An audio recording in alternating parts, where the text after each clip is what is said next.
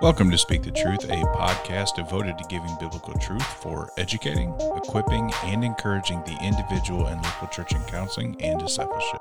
Hello, hello, hello. We are continuing our series, Counseling Through Proverbs. And as every episode has proved, we have a special guest with us, a contributor in the book itself. And I've got with us Emily Dempster. Emily Dempster is at Salem Heights Church in Salem, Oregon. Emily, how are you? I'm doing well. Thanks for having me on. Yes, yes, indeed. Emily, could you share with our listeners a little bit about yourself, who you are, how long you've been doing this, and why you made the contribution of what you choose, Proverbs thirteen twenty? Sure. I'm up here in Salem, Oregon, and just get the opportunity to direct a biblical counseling and training ministry for the Association of Biblical Counselors. We get to run equipped to counsel classes here at our church for our own church and for the community and have had the opportunity to train people from over 50 different churches in the Northwest over the last eight years doing equipped counsel training, and then have had the opportunity to help other churches in our area launch training ministries or counseling ministries or both in their, their church in a two to three hour radius around Salem. So we're super thankful to be on the ground doing the work of training and counseling. We, we have a large counseling ministry where we provide free biblical counseling to the community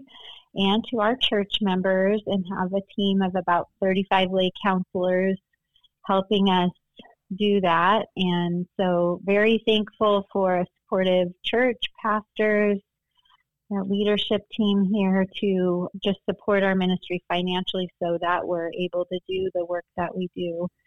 And this has been an opportunity to write for some of these counseling through books, and including this Proverbs one. And I went ahead and picked Proverbs, which says, The one who walks with the wise will become wise, but a companion of fools will suffer harm. And my intention in writing this proverb was to talk about friendship and there are so many different proverbs on friendships and they ended up using several of those in this lesson because probably I picked it first for myself when I was asked to write this. I was actually uh, going through a struggle in a personal friendship and really trying to weigh out what was good about this friendship and what wasn't good, but also thinking about a lot of women that I work with that struggle in the realm of friendship. And oftentimes, I have a woman come into the counseling room and she is a struggle with a friend or she is in drama with some friends in her life and it it's interesting because I feel like with so many of the questions that we're probably answering in this Proverbs counseling through book, it's a wisdom kind of question. Is this is it they're asking me, should I be should I stay friends with this person or is this a good friendship? And I want to say what I want to say is based on their stories, probably not, just based on the things they're telling me. Sometimes probably yeah, it is a good friendship. But I want them to come to that conclusion themselves. I don't want me to just be an advice giver and saying, based on what you sound, it doesn't sound like this is this person is a good friend to you. Um, and so over the years I've I've thought about the proverbs and all of the things it says about a harmful friendship or a healthy friendship. And I've worked through that with people in counseling sessions but I had never written out anything just formally about it. So this writing for this book just gave me a chance to put that into into an actual lesson to use in the counseling session with women that come in and are struggling in their friendship. That's good. It's really good. So how would you use this or how did you and you talked about applying it to yourself a little bit there but how would mm-hmm. you apply this in session to a counselee who's struggling finding wisdom in who they're around. What are they listening to?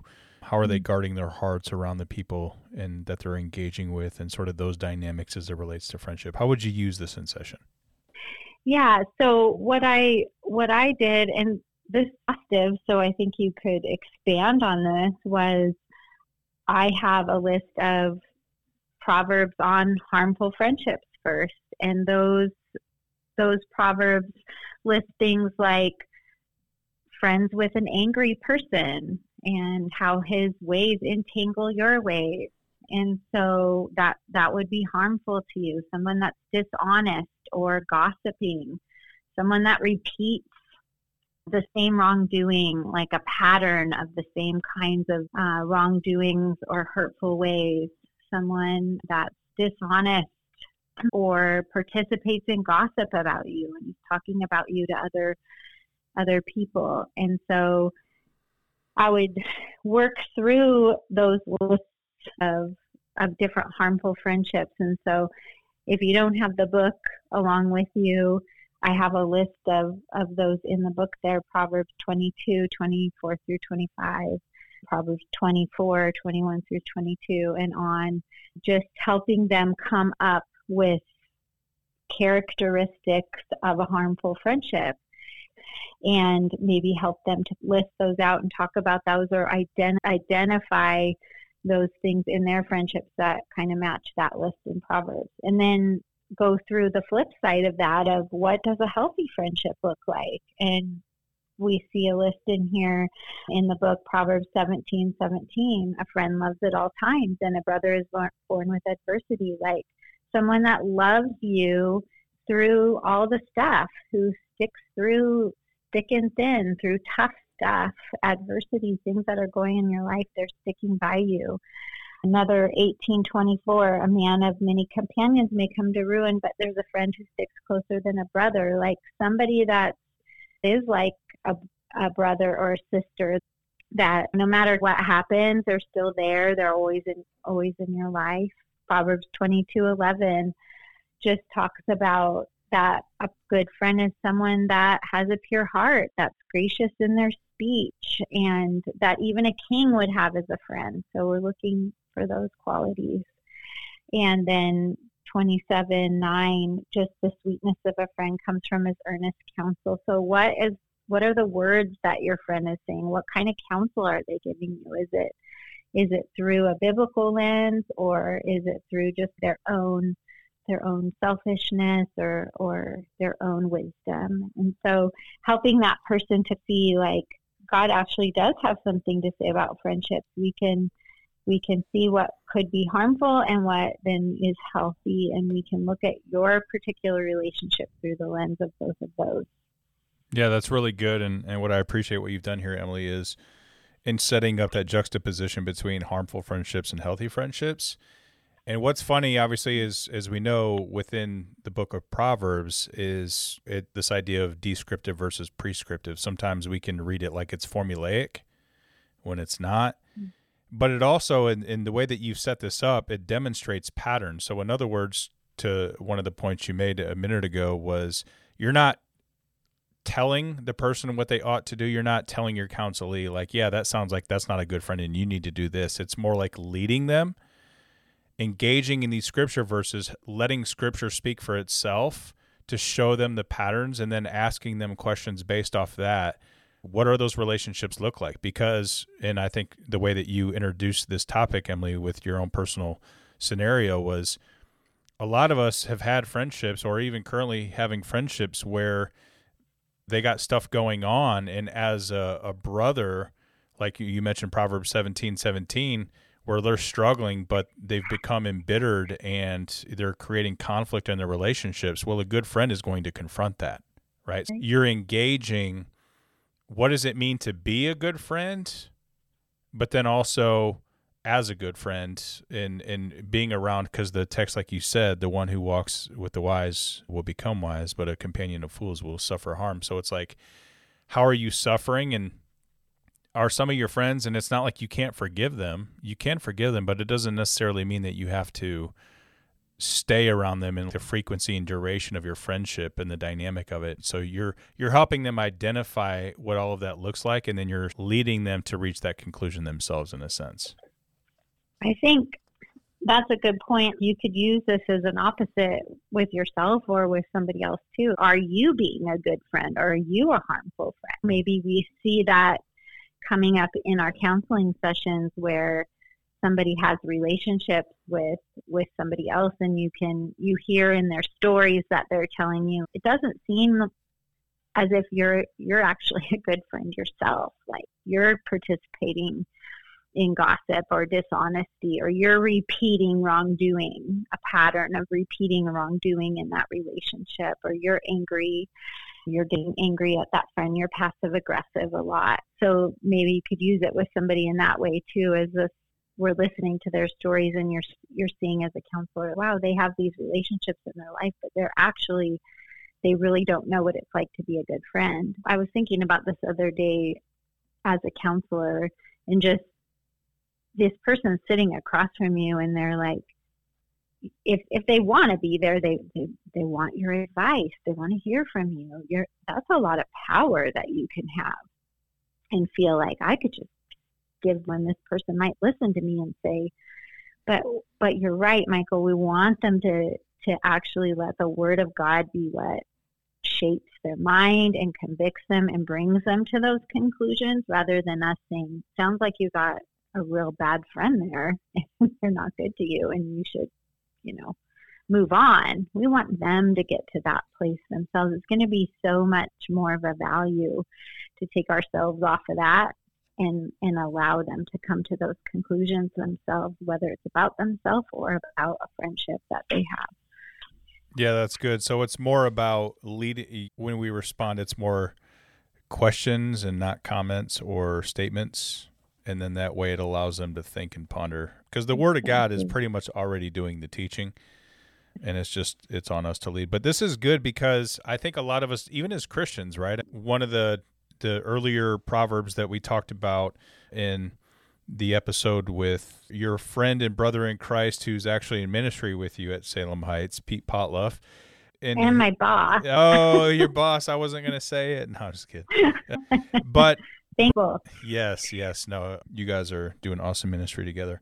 But to that point, though, contextually speaking, there's friendships that they do terminate on different levels. And so I think a lot mm-hmm. of us mm-hmm. as Christians, we don't we have this sort of general sort of idea of what friendship is supposed to look like without really considering maybe the context in which that that relationship is in. So there's a lot of mm-hmm. different dynamics, and so this is actually a really, uh, really important topic. And I think as as brothers and sisters in Christ in Christian koinonia and community, it's very difficult mm-hmm. to understand what is true biblical friendship look like? Like, how do I mm-hmm. demonstrate mm-hmm. wisdom and how do I confront? And at what point do I confront? And if they don't really seem to respond, then I'm still going to love them, but I'm not really going to do life with them in a sense. Yeah, So there's a lot of different dynamics there. And uh, so that's really good, Emily, the way that you've positioned this and kind of the correlations and the distinctions between the two and how you can find the patterns as a result of that. How would you encourage them after session with these assignments? I think taking time to take what we worked through, those scriptures, and maybe even encourage them to find a few more proverbs. There's a lot more that speak to friendship. Yeah. And um, come back with some some more um, healthy things to add to their list and harmful things in a friendship to add to their list and and then if it is with a specific person, then giving them time to reflect and look at elements of their own friendship that and be able to to write out for themselves what what is maybe harmful in this friendship and what is healthy if there is anything healthy. A lot of people don't have a have a good example. They didn't grow up with a good example of what healthy friendships look like. Maybe their their family had a lot of chaos and or maybe their their mom didn't have friends, and so they didn't witness that. I was, I'm really thankful. My mom is a wonderful friend. She's always had wonderful friends and good friendships. And so I had this model to watch. But I, I think a lot of women don't don't have that. So getting them to think about their own friendships and actually write things down and articulate these things are going on in my friendships and these things aren't going on in my friendship would be really helpful. People always scoff at take time, write a list, make a journal. They don't like to do it because it just seems tedious or like I can just think of it. But if you can encourage people to actually do that exercise of writing it down, it's really amazing what things God will bring to mind, but actually articulating it and then being able to come back to a session and share those things. I'm actually seeing these things in that friendship, and I'm really not seeing much of these healthy things. Yeah, that's really good. And, and also, too, I think even outside of this particular topic, I think obviously is just a counseling tip and note. It's having because literally if you look at each one of these contributions one of the after session assignments is to journal or to take note or record or think through. And really, what we're helping the counselees do is understand how meditation works.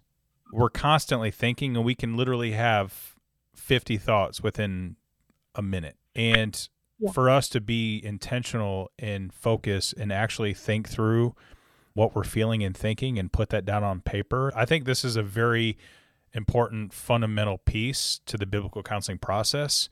Um, and I think the fruit of it um, is honestly helping our counselees uh, focus on understanding what it means to meditate. Um, I'm, I'm going to give you an actual meditation assignment, and it's learning to take your thoughts and apply them to Scripture. So that's a really cool practical tip that you've given them, especially in the context of friendship. And the way that you've posited these questions is actually really good. I think when they actually do it, yeah. then they're surprised with how good and what they can actually do with I've articulated the thought, I've written it down. Now I can actually grab a hold of it and do something with it instead of just have it be a looming thought. Maybe they're gossipy or whatever, but when you write that down, it helps you to grab it and do something, do something with that. Yeah, like actually formulate your thought. It actually challenges what you think you believe. Yeah, exactly. Yep. Yeah, that's good.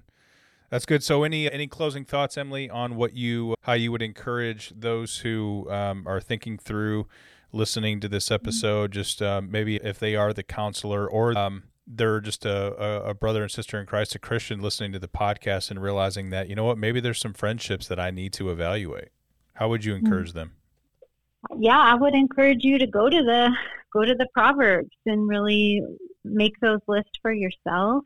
And as if you're counseling, I think a couple times over my many years of counseling have I had somebody come in and actually the issue they wanted to work on was they feel like they have a struggle with a friend or but it comes up so often just in other counseling situations where you end up you're you're working through something with them and you end up that there's this voice that they're getting from somebody else that isn't isn't God's voice and it turns into a friendship conversation. So don't be afraid to take a turn and take a, a little turn from where you're working and then just just say, Hey, I, I want to talk to you about that friend because you've told me a lot of stories about them through this process and I want to help you to think through um, what you're hearing from that friend and maybe what kind of a friend that is uh, for you during this struggle or situation that you are coming in for. So